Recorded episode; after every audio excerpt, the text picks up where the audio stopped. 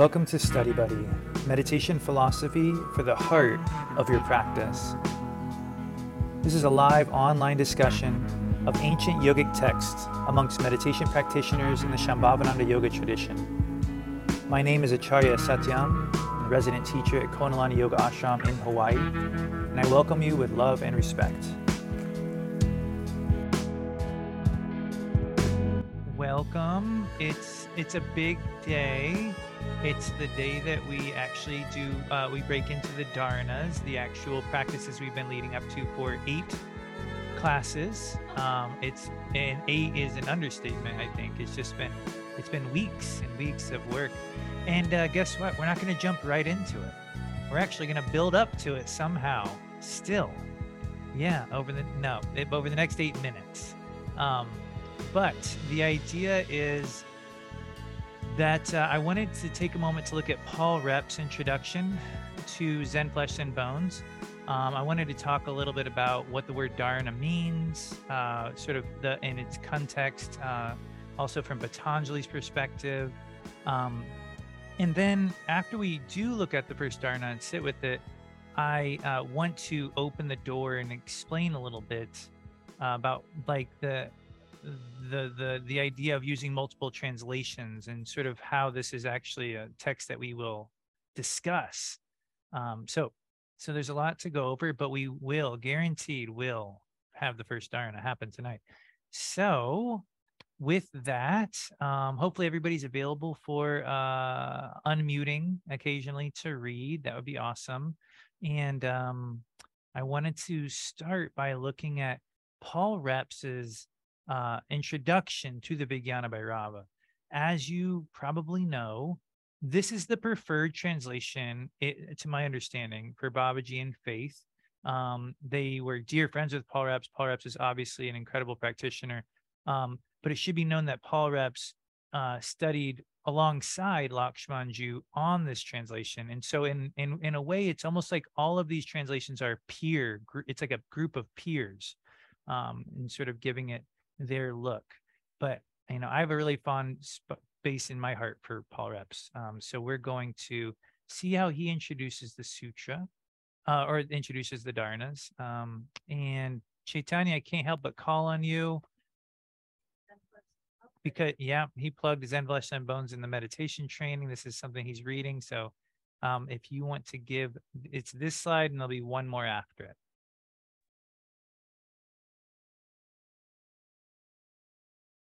Intro to Vijnana Bhairava by Paul Reps. Can you hear me? It is an ancient teaching, copied and recopied countless times, and from it, Lakshman Ju has made the beginnings of an English version. I transcribe it 11 more times to get it into the form given here. Shiva first chanted it to his consort Devi in a language of love we have yet to learn. It is about the immanent experience. It presents 112 ways to open the invisible door of consciousness. I see Lakshman Ju give his life to its practicing. Some of the ways may appear redundant, yet each differs from any other. Some may seem simple, yet anyone requires constant dedication even to test it machines, ledgers, dancers, athletes, balance. Just as centering or balance augments various skills, so it may awareness.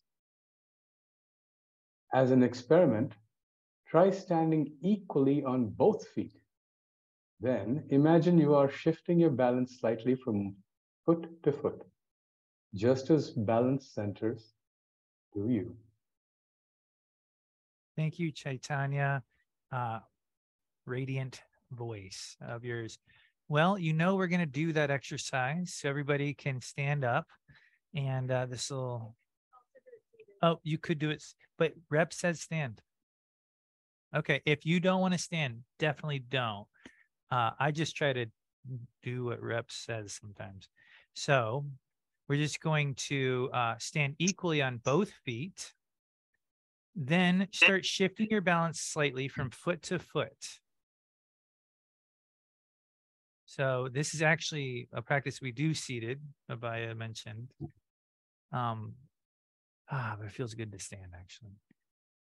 And reps is saying, take your time from going from foot to foot, but notice it's okay. Just take your time going from foot to foot, but notice as you become centered on both feet, when both feet are holding up equally, when you're balancing equally on both feet, you yourself become centered. As you center between your feet, you yourself become centered.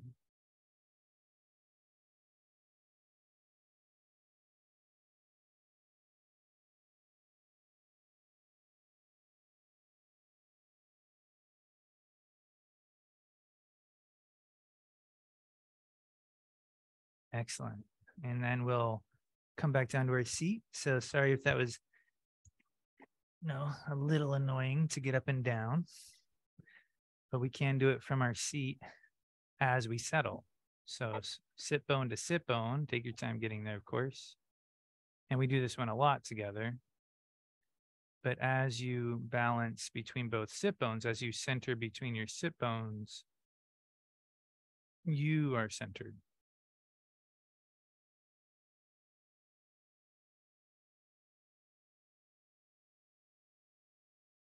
So reps helps us uh, see in such an incredibly poetic way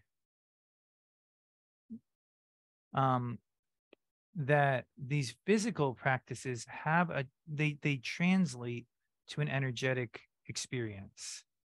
That we're not just balancing on our feet and then all and then we're just physically balanced but that there's a that all the layers come with it all the layers center with it so each one of these dharanas, each one of these practices is sort of just like balancing on two feet, taking your time and then feeling not just your body center, but you center.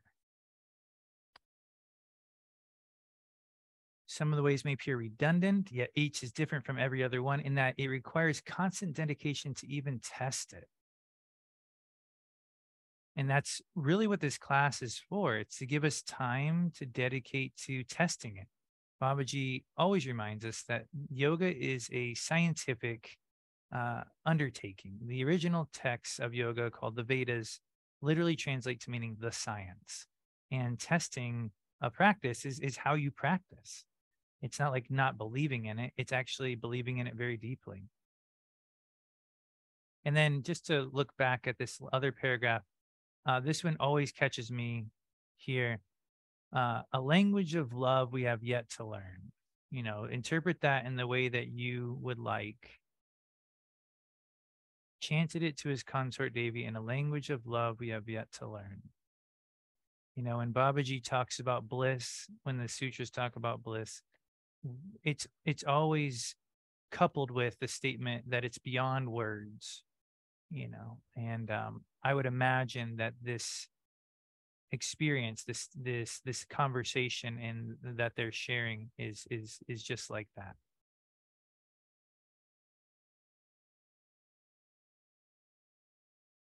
Excellent. So any comments or questions there on paul rep's introduction to the vijnana bhairava? Right. So the word dharana ha- have raise your hand if you've encountered that in before. You know you have a rough idea you might be able to say like i sort of i can i can define it pretty let's hear it who wants can somebody define it in their own words just for fun? Don't be shy. Uh, i see jatila looking at shar so I don't know if that means Shar is going to do it or Jatila is trying to get the okay, but go for it, Jatila or Shar. Isn't dharana doesn't it means concentration in the eight limbs, doesn't it? Wow. Ding ding ding. Yep, that's it. I don't even need to show you guys the next slide. So yeah, constant it, the direct translation, concentration, dharana, a, a way of concentrating and focusing. And as Jatila said, uh, it, we have seen this a lot in the eight limbs of yoga as presented by Patanjali. It's the sixth limb, so it's it's up there. It takes a while to work up to this. And I pulled um, that section of the sutras, the Yoga Sutras, out uh, because Patanjali is uh, he's really good at. Um, well, I, I mean, I'm not going to say like I know what he's good and not good at because he obviously was an advanced practitioner, but from my experience, um, he, he really is able to simplify and, and very clearly these terms in a way that makes it easy to discuss. So let's go ahead and read through how Patanjali describes the word dharana. And then he goes on to talk about the seventh and eighth limbs because they're all sort of related. Um, Gita, would you be available for this one? Oh, yeah. Dharana, or concentration, is the act of fixing the mind on one thing. Here there is a perceived separation between the object and the practitioner. Dhyana, or meditation, is when the focus of dharana becomes steady, uninterrupted flow of attention. Here the separation between the practitioner and the object dissolves. All right, one more page. Samadhi is when, in the practice of dhyana, both the practitioner and the object of focus dissolve into the self. Then there is no such thing as a practitioner or object, only absorption in the self. These three limbs are grouped together because the difference between them is very slight. They may not all happen in a clear sequence, and they may intermingle. Together, they comprise a practice called sanyama or integration. Excellent. Thanks, Gita. Hmm. So we see a very familiar path where Dharana is going to give us a horizontal object to focus, right? Something that we can, the act of fixing the mind on one thing. And interestingly enough, when you have this object you're focusing on, you might not realize it, but there's an implied separation between you and this object. You are focusing on this thing in front of you or this practice that you're you're working with. Um, and so there is a separation. There is a a difference. Now, what do we see in the preface all the time? That the state we're seeking is a state of non-difference, right? That's the ultimate state, a state of non-difference. So this is not where we stop, but it is where we start. And so dhyana, meditation, as Patanjali puts it, is when that focus on this practice is uninterrupted. It becomes a flow of awareness. And here's where the separation begins to blur. For example, if you repeat a mantra, you know, um, enough times, um, Babaji says that the mantra starts almost repeating itself that there doesn't appear to be this external thing, this mantra that you are saying because you're different than the mantra, but that it seems to accumulate its own energy. Um, and so that is uh, continuing us on that path. And then eventually, this concept of samadhi is when there is no uh, difference whatsoever between the practice that you're doing and yourself. Um, and so that would obvi- that would be a state of being that would be a state that is beyond words and it would be an actual the state of undifferentiated awareness like we see uh, in the preface a lot to the Vijnana Bhairava. And then Patanjali wraps this concept up by saying these three concepts, hey Ria, these three concepts are they intermingle. Um, it's not really clear when one thing happens and another. And you could have, you could be sitting there doing mantra and it starts flowing and then suddenly a thought comes up and it gets clunky again and you you know you're having you know it does it's not a linear approach. They intermingle they overlap but just knowing that they um, all exist can sometimes help us uh, put one foot in front of the other in our practice to just sort of have a sense of where we're going.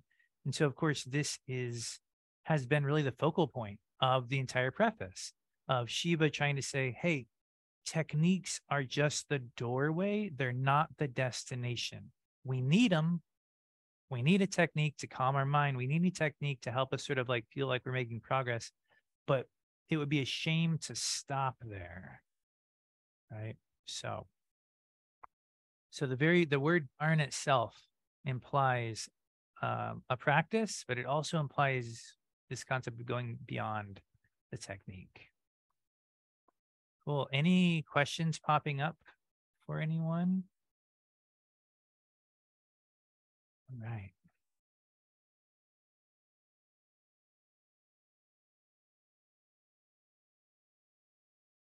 So we are going to move into the uh, the dharanas. They they start with a little um, something from Shakti, from Devi, and then there's a reply from Shiva, which is the actual practice that we're going to do together for a little while, and then we'll talk a little more about it. Marcella, do you want to read this next slide for us?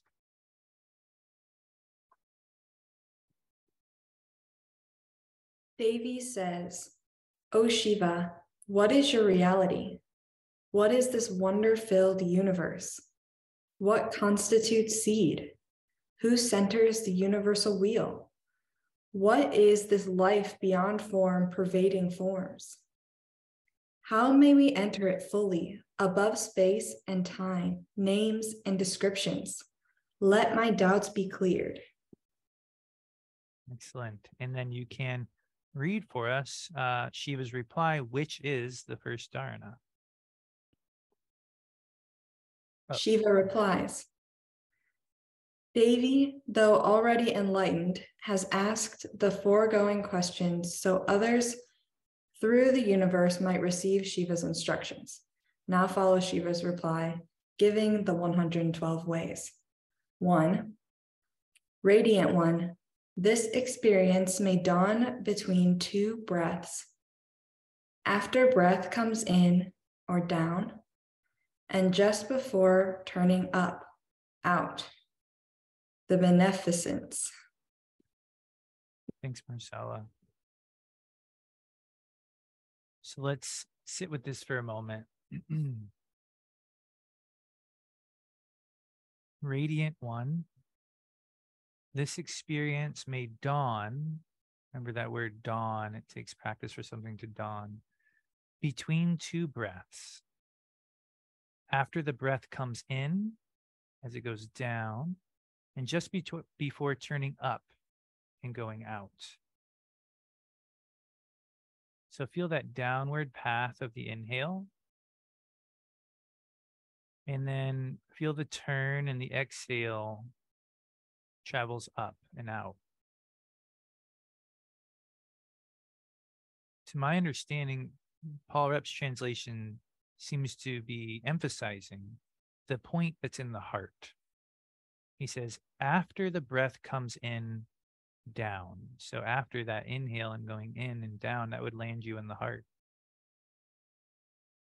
And just before turning up, out would still be in the heart.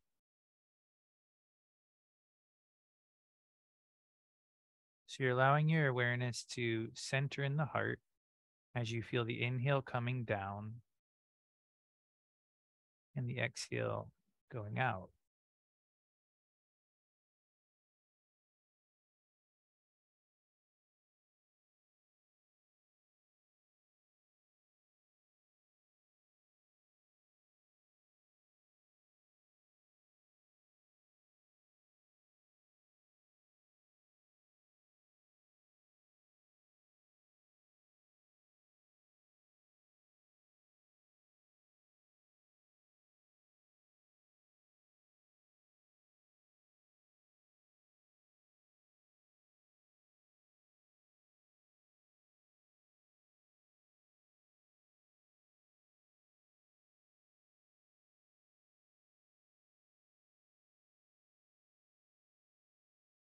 As we will see later in the interpretations of this dharana.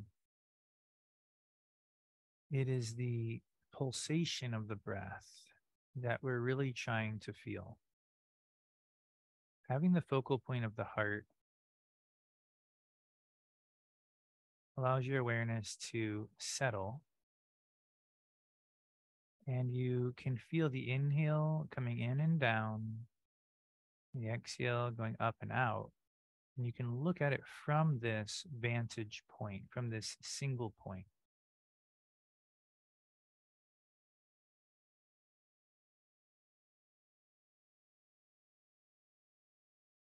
And the singular experience we're given through Reps' translation is that of beneficence. Beneficence.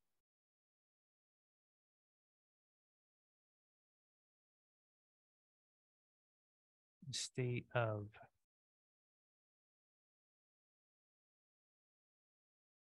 nourishment, of benefiting endlessly.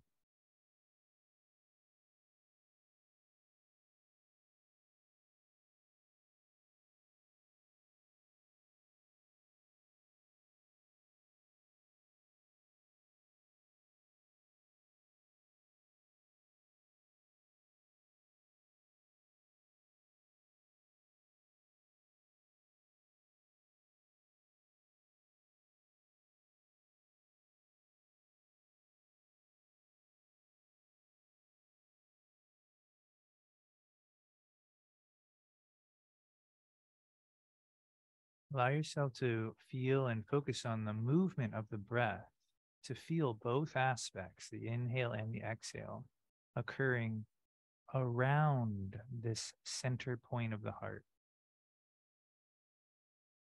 Allow them to come and go while you remain in this point between them.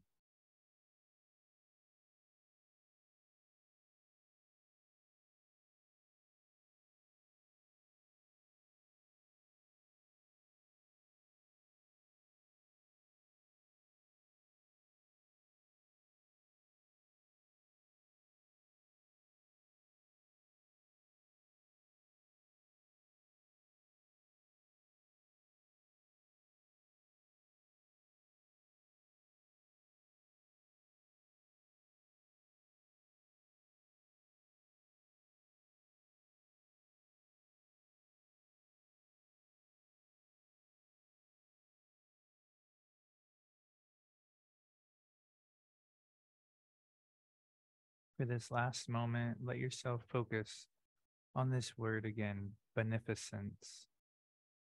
To feel yourself benefiting endlessly and infinitely from this practice.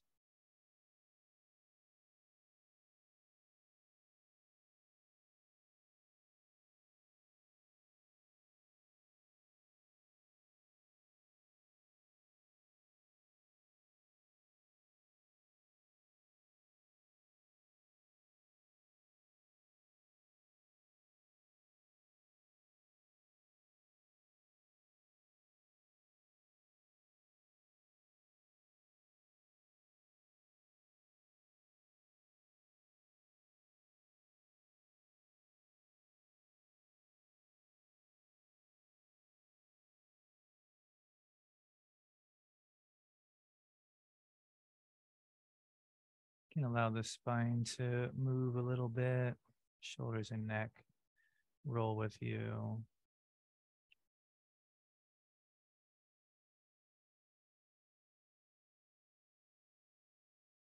And let's take two minutes to just reflect on your initial experience of the first dharana. And of course, there's more to discuss, but be with it you know, trust your experience and let yourself write about it for just a couple minutes.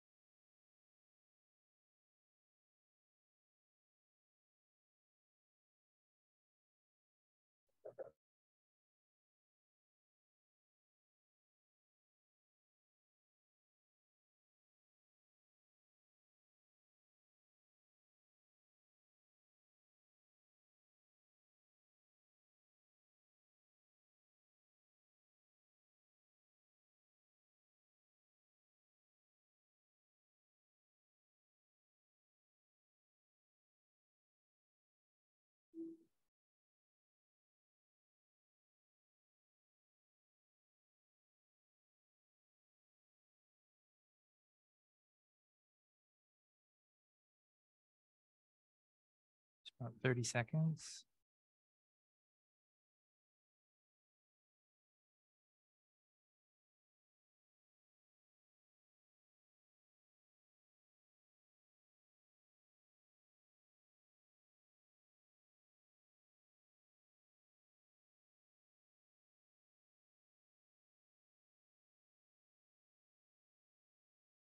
And if you can, finishing your thought.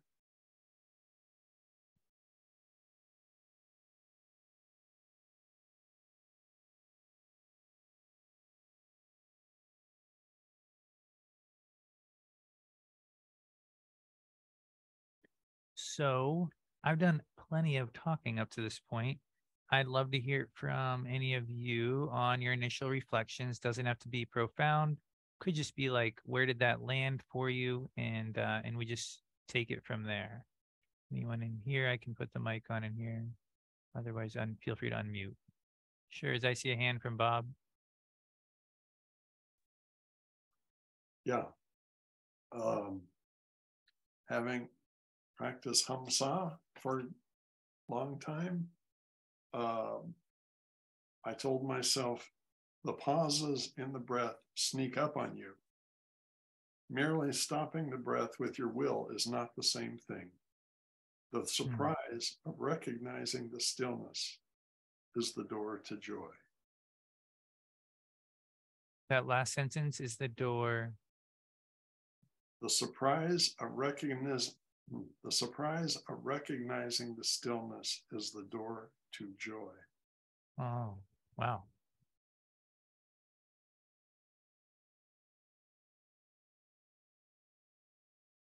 Thanks, Bob. Yeah, I really I agree. I feel like there's a element to this practice of surprise and of trying to let something happen to you or come to you that really like you put it so well is is the fun part, you know, the door to joy. It's like the thing that um really makes it it feels like it's really alive, it's happening. So thank you for that. That was really sweet. Anyone else want to chime in on their initial reflections on the first dharana?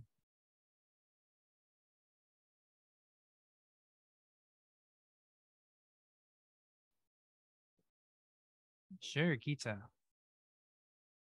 Well, uh, mine was uh, somewhat similar to Bob's in that I had this, uh, um, at the start, my mind was too involved. I kept waiting to feel beneficence rather than to relax and let it Mhm. sneak up and surprise me. Hmm. Um, once I started to relax, it, it- the whole thing changed. But for me, it really showed the pattern of my habits of overthinking. Hmm. Thanks, Gita. Yeah, I can really feel the difference, you know, in just the idea of like pursuing the word beneficence, uh, and then the the feeling of like, well, what would that feel like? What does beneficence feel like? And it's just sort of allowing it to sort of s- bubble up as an experience. Hmm.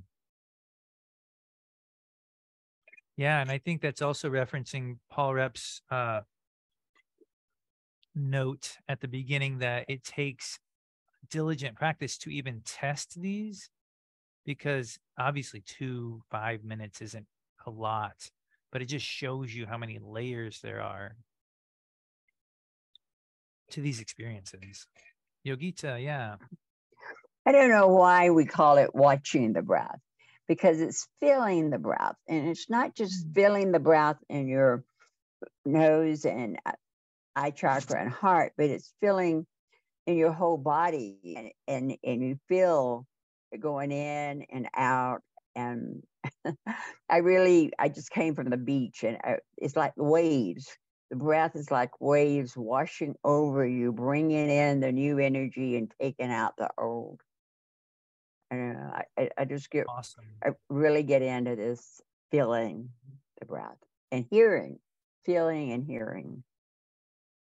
excellent yeah you i i i could not agree with you more I could not agree with you. More. I feel like you really um, articulated that perfectly. The watching is uh, does almost bring us up into our eyes, up into our head, up into our thoughts, whereas feeling almost always brings us down into our body and you know closer to our heart and just out of our thoughts a little bit and even hearing even though it's up here you know when you're listening you're in a real receptive state. You you don't want to project. You want to receive and so hearing and feeling the breath I think are really productive terms um, for meditating on the breath. So thank you. I'll probably start using those terms. It's yeah, I think you're just spot on. Well, thanks. That was, you know, we're just tapping into it. We're gonna sit with that again later. Um, I wanted to just break in to the dharanas and sort of break the ice but I will say, even uh, for the next, you know, few minutes uh, before we go back in to our practice, you know, let this be an experience of like, what does it feel like to try to keep that awareness in the heart and to allow the breath flow and to make this experience that we're having right now more beneficial to you? How to make any experience more beneficial would be this point. So when we initially decided to do the Vijnana Bhairava text, I was like excited and simultaneously confused as how to have a class on it, uh, one sentence at a time. Um, and I'm sure we can and we will continue to use Paul Reps translations, which are very concise, realizing that there are Jayadev Singh and Swami Lakshman Ju, who again Reps, you know, worked with uh, on his translations, um, have uh, translated it.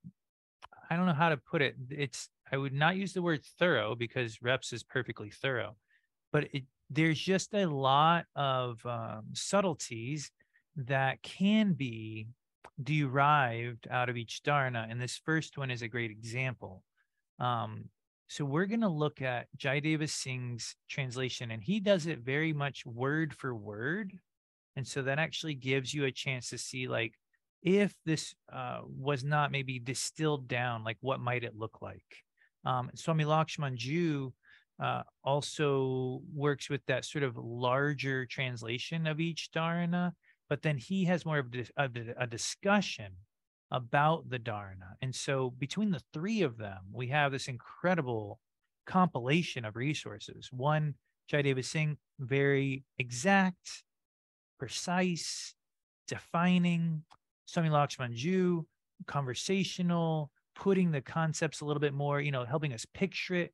And then Reps really giving you that concise gem that you can really meditate with, you know, uh, and, and, and keep in your pocket or in your heart, you know, throughout the day and in your practice. So it's a trifecta that really uh, looks like the between the three of them, we have this incredible path forward. So I wanted to just, uh, I guess I, will say it again, break the ice again, and just look at this same dharana uh, as translated by Jayadeva Singh, and we're gonna you're gonna see like, ooh, that is uh, is that the same dharana? Um, it, and it is. Each one is best. Um, Jaya, are you in a position to read? I know sometimes it's quiet hour at your place. Thanks. Um, okay, here we go. So it's long. Take your time with it. This is this is Dharana one. Para Devi, or highest Shakti, who is of the nature of Visarga, goes on ceaselessly, expressing herself upward, urdhave, from the center of the body to Dvadasanta, or a distance of 12 fingers, in the form of exhalation, prana, and downward, adha, from Dvadasanta to the center of the body in the form of inhalation, jiva, or apana by steady fixation of the mind, paranat, at the two places of their origin, the center of the body in the case of prana and the Svadhisthana in the case of the apana, there is the situation of plentitude, paritashtiti, which is the state of parashakti or nature of Bhairava. Excellent job. I know that was a lot. Thank you so much. That was great.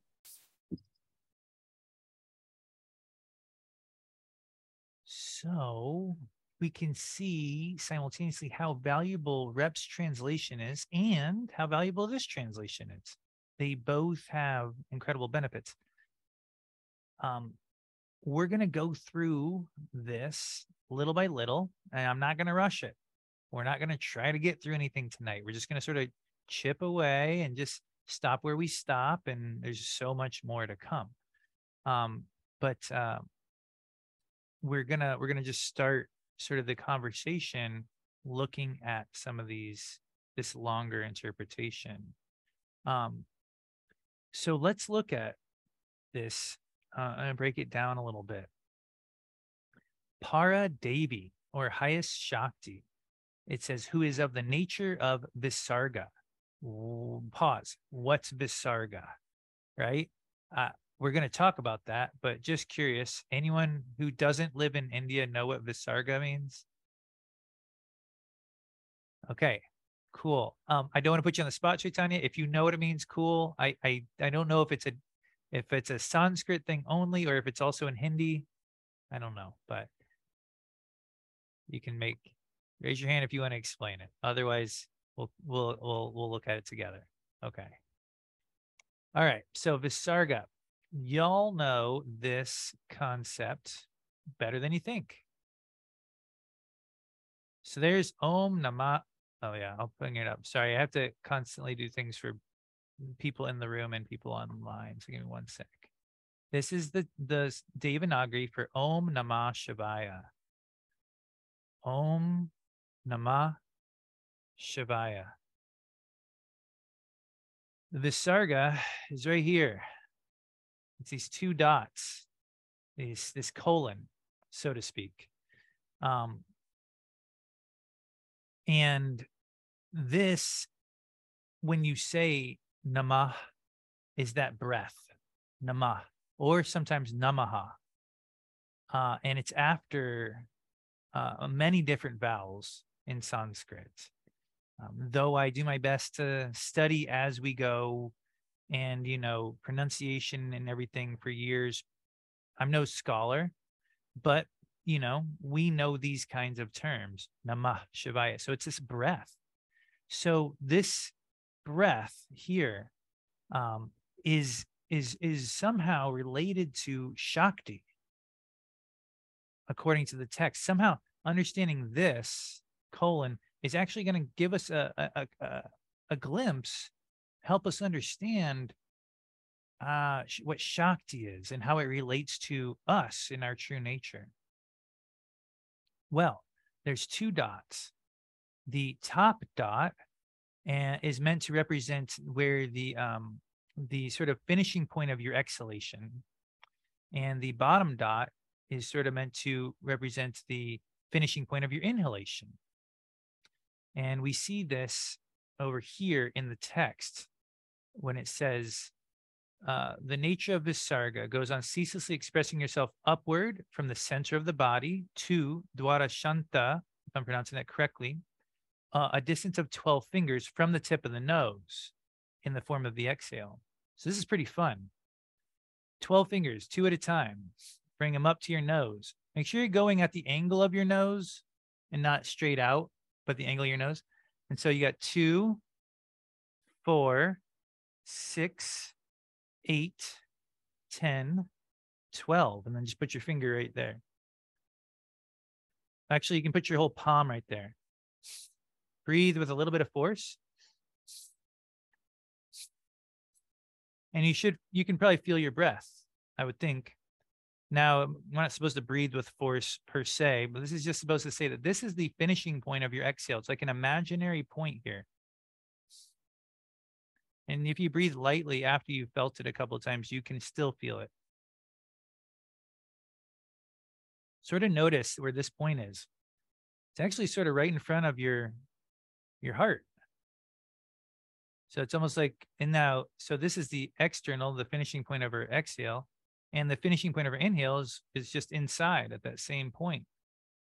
And so Swami Muktananda says we have this sort of internal and external heart with these two points.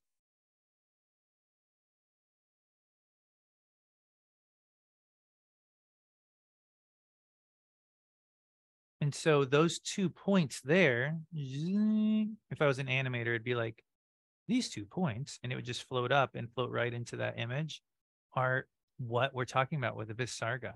Om Namah Shivaya. Those two points really represent the path of internal, inside, outside, inside, outside, inside, outside. These two Shiva and Shakti points we're constantly being there's a constant pulsation between that creates all of manifestation you breathing in and out is why you're alive. And as far as i can understand it in the yogic tradition that pulsation that we call the breath is why why everything even exists. That manifestation uh, pulses in a way called that we describe as spanda that this pulsation of experience is really the reality that we're trying to describe. And so we've got these two points and the two points seem like oh these are the these are two important points but it's not actually about the two points. It's about the pulsation of the breath between them. And so when we hold our awareness in the heart and you feel the breath come and go, you're able to identify your awareness not just with this one physical point of the heart, but with the pulsation of life which seems to revolve around it. So the Visarga is the nature of Shakti. So life manifestation, Shakti, is expressing itself in the same manner as this Visarga. Sanskrit's so amazing. It it literally philosophy is integrated into the way they write and speak about what they're talking about. So we are going to pause at that point and now we're going to sit with that. But this is sort of a glimpse of some of the benefits of working with the more what would you say elaborate interpretations i don't know um, but there's it's just there's a lot of benefit. It just sort of unfolds. Any questions or comments before we meditate together?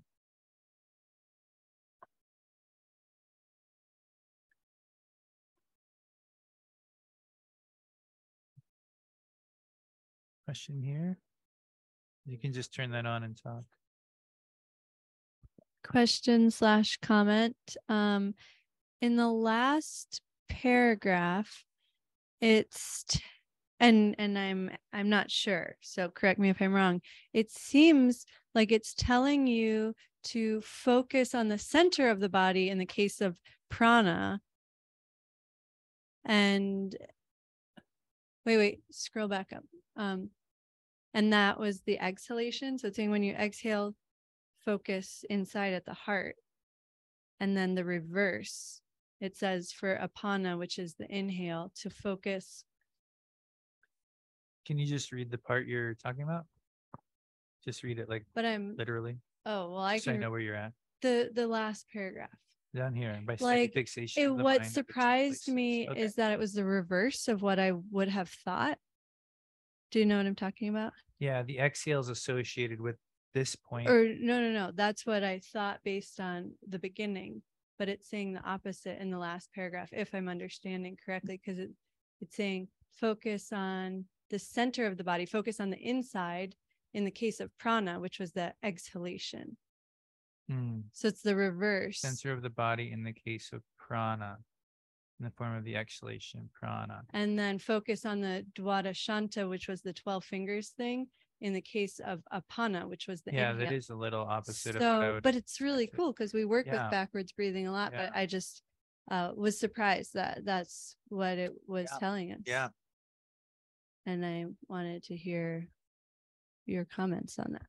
Well, I, in working with this, I have really tried to respect what I feel like I've been given numerous times by Babaji in the in the form of like a breath meditation, where I found myself like going in and out to this point, and I feel like I'm like, have I ever heard Babaji teach me to exhale and and, and let my awareness go out totally? Yeah, yeah, right. and inhale focus out here though so yeah so i guess from and then when i looked at the Reps translation and it seemed like he was consistently bringing the awareness like you said bringing the awareness to the end of the inhale and to the be to the moment before the exhale so i was like oh he wants me to be in the heart the whole time um so i allow but you should experiment right It wasn't that the word in the text these practices are for each of us like all I'm doing is a little bit of extra groundwork. You know, I think it should be there. You know, you should work. Look, you see the text there. That's the real text as translated. You know, it's coming from a good source.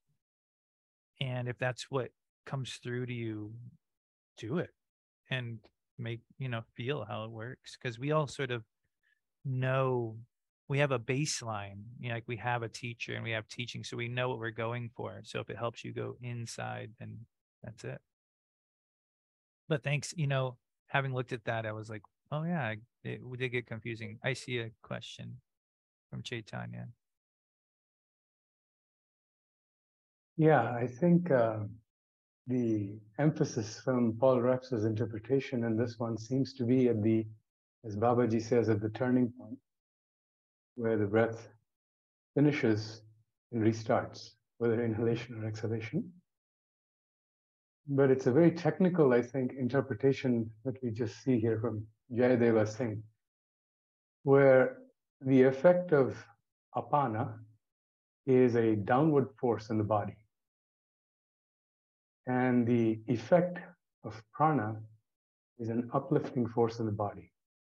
The apana vayu, as they say, is something that tends to push down. Maybe that's the interpretation that is being worked with here. Just a thought, hmm. I'm not sure.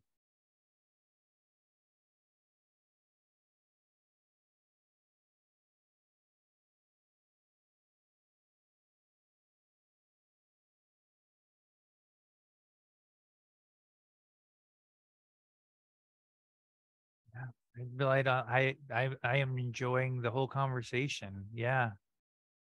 What I think is really fun in that moment is just the highlight, the moment of saying like, oh, there's a, there's a direction of, of, of, of force, as you put it, between the two parts of the breath and that they do flow differently.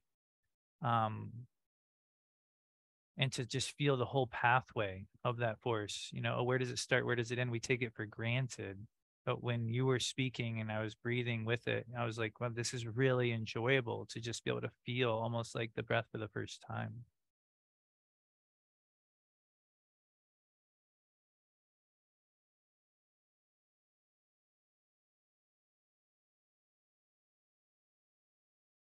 And that downward force you know, of the inhale.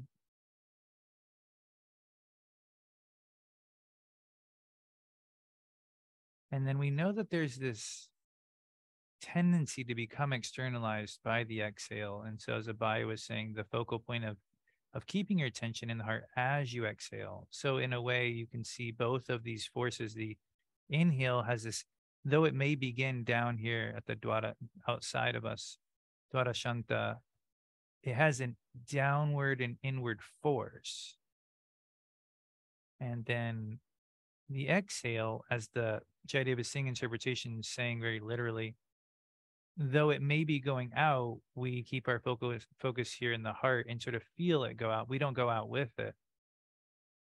And as we know, when when you can sort of keep yourself in the heart and feel the exhale moving, it is an experience of what I what I feel like Babaji describes as surrender. It's an experience of consciously letting something go instead of pushing it out or attaching to it and going out with it.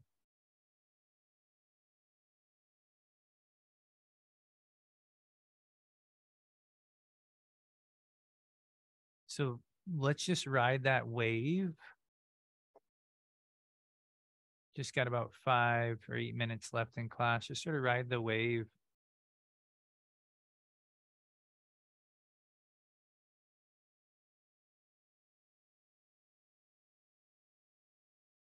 Of noticing this downward and inward force of the inhale, apana, And then as you exhale, keeping your awareness in the heart, letting the breath go. You know where it's going, but you can sort of feel where it where it turns and you keep your awareness in the heart, but feel its path.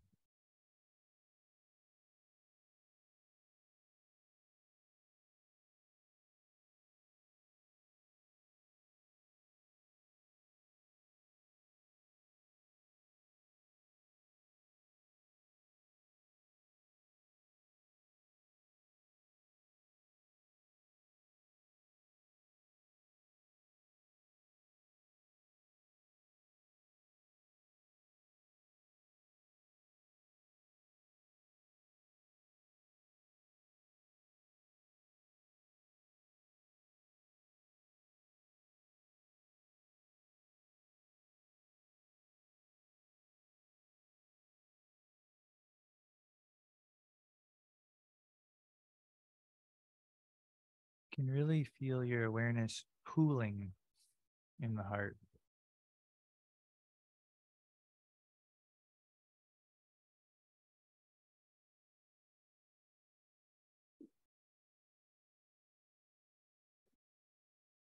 It's as if there's a, a stream or a, a waterfall with that apana vayu, that downward force or that downward just trajectory.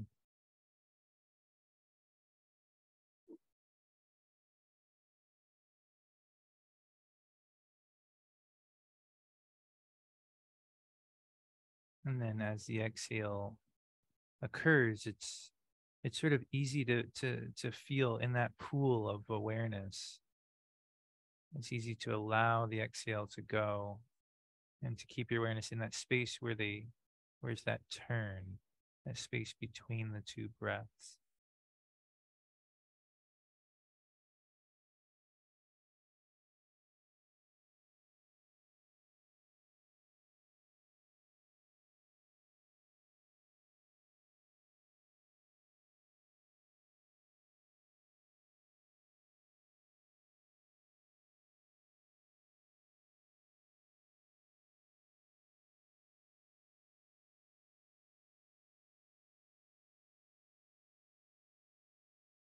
And though we didn't talk about it directly yet, bringing the mantra hum to the inhale and sa to the exhale will be a big part of this dharana as we practice with it.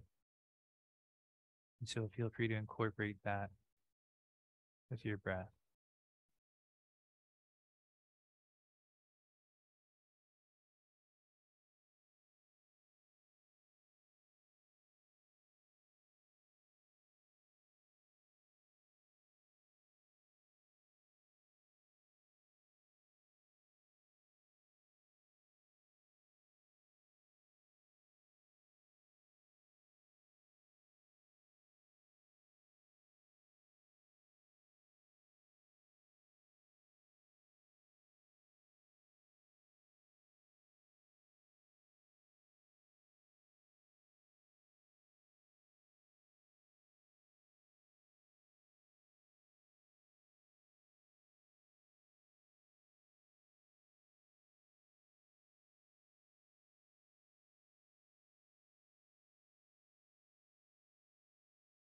Allow your effort to be less each time you breathe, focusing less on the moving movement of the breath and more on that focal point, that space between them, space of the heart.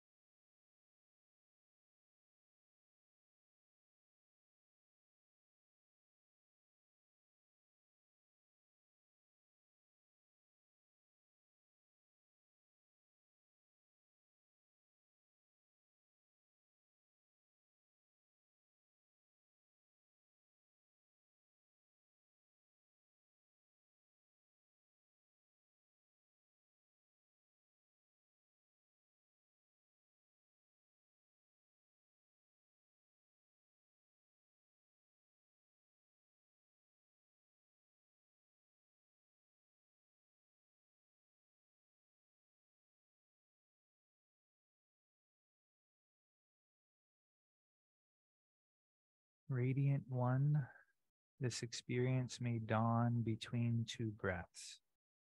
After breath comes in, down, just before turning up, out. The beneficence.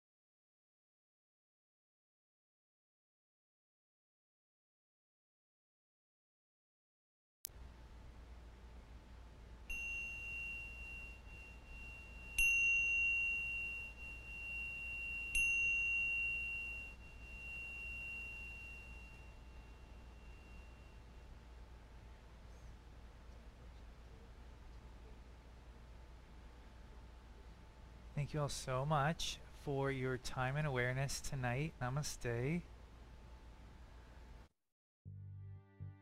If you don't mind, hang on for just 30 more seconds. Um, we had just a quick uh, couple announcements to make. Hi, everybody. Can you hear me? Uh, I'm trying to look at you, but the camera's over here. Um, I just wanted to announce that tomorrow, I know that's not a lot of um, advance notice, but tomorrow our Dance of Shakti training starts. It's like a creative sequencing. It kind of embodies what Yogita was talking about, just like really feeling the breath, feeling the body being present inside. Um, and if you don't know what I'm talking about, you can come to the first class for free to check it out. So that's tomorrow. And then a week Saturday, our 200 hour training starts, and that's going to run on Saturdays. And you can also come to the first day of that for free to check it out. Um, so email me or Satyam if you're interested in either of